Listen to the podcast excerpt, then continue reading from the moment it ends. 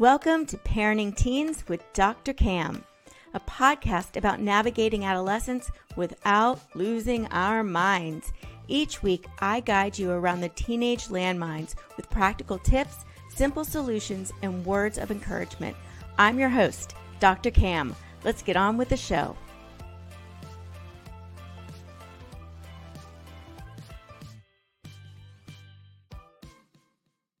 Today, I am going to answer some questions or a question. So, every other Tuesday, what I'm going to do actually is answer a parent question. Um, so, it's just going to be me. So, today, the question that I have is What is the best way to diffuse a teen who is in the middle of a temper flare up? And how should we respond in the moment when both the teens and the parents are extremely frustrated?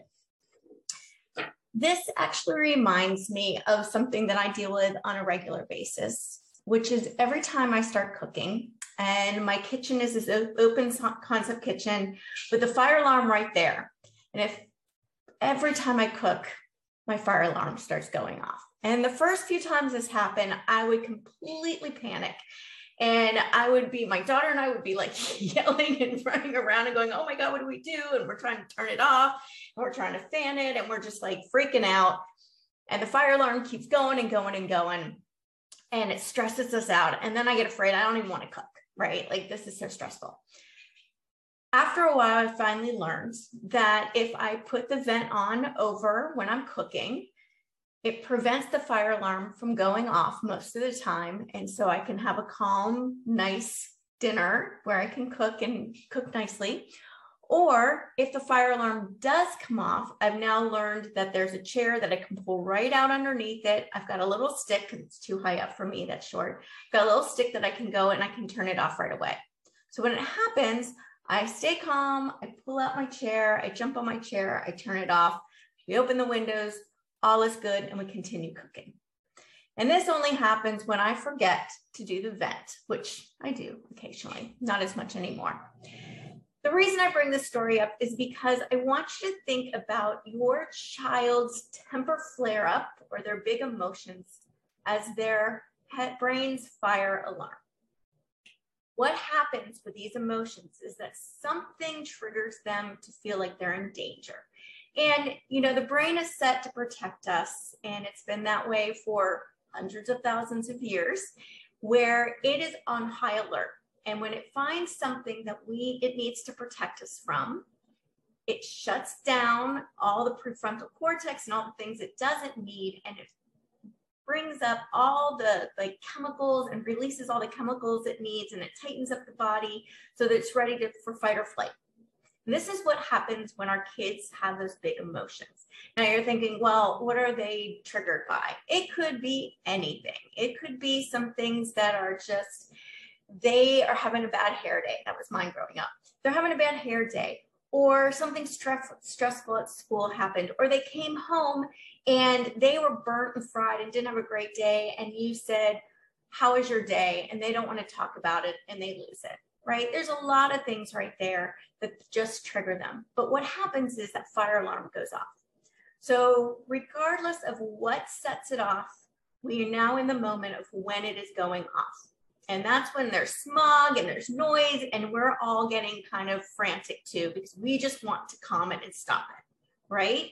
So often our reaction is either telling them that what they're dealing with isn't that bad and they need to stop, or we try to calm them down and we kind of get frustrated because they won't come down or a lot of times we may also get emotional and get pulled into it right? When my daughter and i were yelling and screaming and trying to figure out how to stop it at first.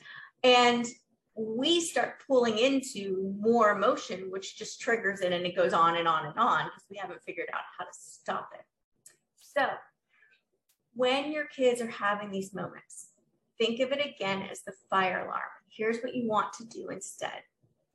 First, if the fire alarm has gone off and you're already in the middle of it, as hard as it is, you want to stay calm because only when we are calm and able to use our executive functioning can we come up with a solution and we won't be adding, adding to the problem, right? So we want to stay calm. And the best way to do this is to think about my child when they come home from school, maybe, or in the mornings when they're really tired, tend to lose their temper or tend to kind of melt down. I'm going to think ahead of time, how am I going to respond to that? So, like with my smoke alarm, I know that my chair is there, I pull it out and I put it with a stick to turn it off. So, my kids are melting down. How am I going to re- respond? How am I going to stay calm in that moment? Prepare yourself because when you're in that moment and the sound is going off and everyone's emotions are heightened, you're not going to be able to think rationally on how do I stay calm. And you're going to immediately go to your typical response. That's how our bodies and brains work, right? If you think ahead of time, how am I going to stay calm? What's my plan to stay calm? What keeps me calm in that moment? Then you're prepared and you're able to handle the situation first. So the first thing is figure out how you're going to respond ahead of time to when your kids melt down. Because here's the thing we can help them through the process, but we can't stop the process. And we don't have any say on how they're going to respond or react to something, how they're going to feel about it, how big those emotions are. So our the only thing we're able to do is we're going to have to help them through it. As and if the calmer we are, the faster they'll be able to work through it right? And then we start giving them more techniques. And this is kind of the second phase is, okay, I know that my smoke alarm goes off when I cook because all of it, my, it's an open concept and it's right there and it gets set off. So it's to prevent that, I turn on the fan.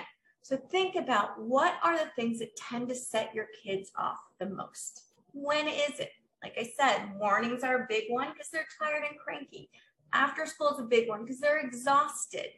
What are the times or what are the things that tend to trigger them the most?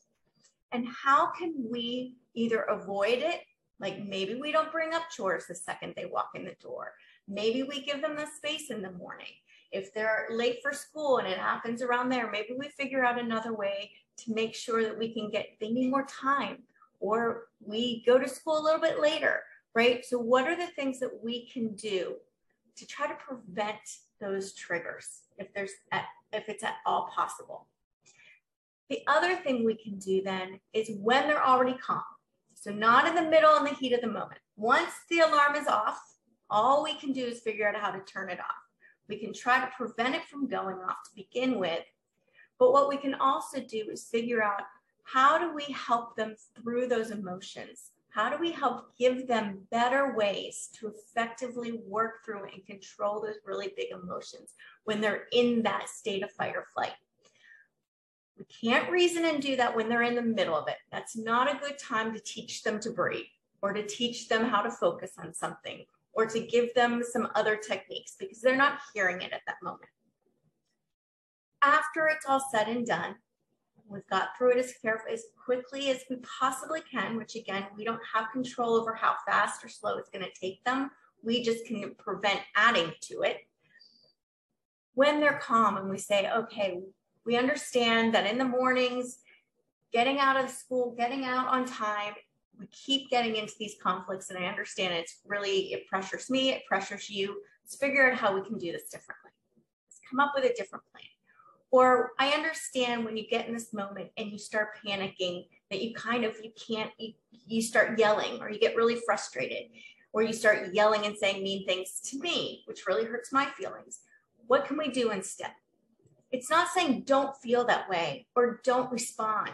It's saying when you respond, when you feel these emotions, what is another way for you to handle it? Let's try different things. We'll try this, see if it works. We'll practice it when you're calm. Let's do it together. I'm going to do this because I start losing it. So, what I'm going to try is this. We start trying to find things. The important thing is to is not to put it as a shame, like, oh, you lose it, you can't, you have no control, or you know, we don't we don't want to shame them on feeling those emotions. They are what they are. They're the emotions. We want to accept those emotions. This is difficult for you. I get that. Let's figure out other ways to do it. And we're doing this together. I'm helping you succeed in finding other ways, not getting mad at you for being frustrating and not listening to me when I try to calm you down. Right? So, this is really understanding where they're coming from. How do we prepare ahead of time, proactively prepare? how we're going to respond when they melt down, melt down so that we don't get pulled into it. How can we prevent having those triggers, if at all possible, that might set them off a lot and understanding what those are?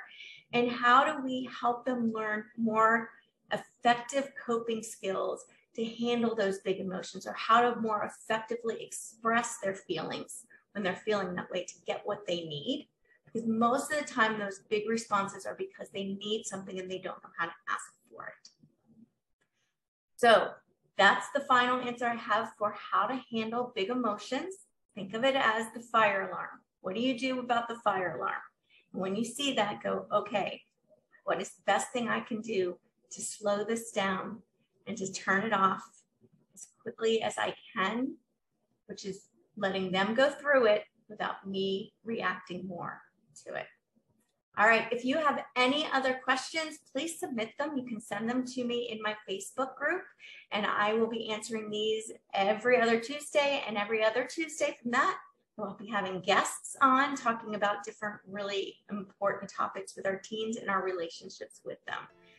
And that's a wrap. Thanks for joining me today on Parenting Teens with Dr. Cam.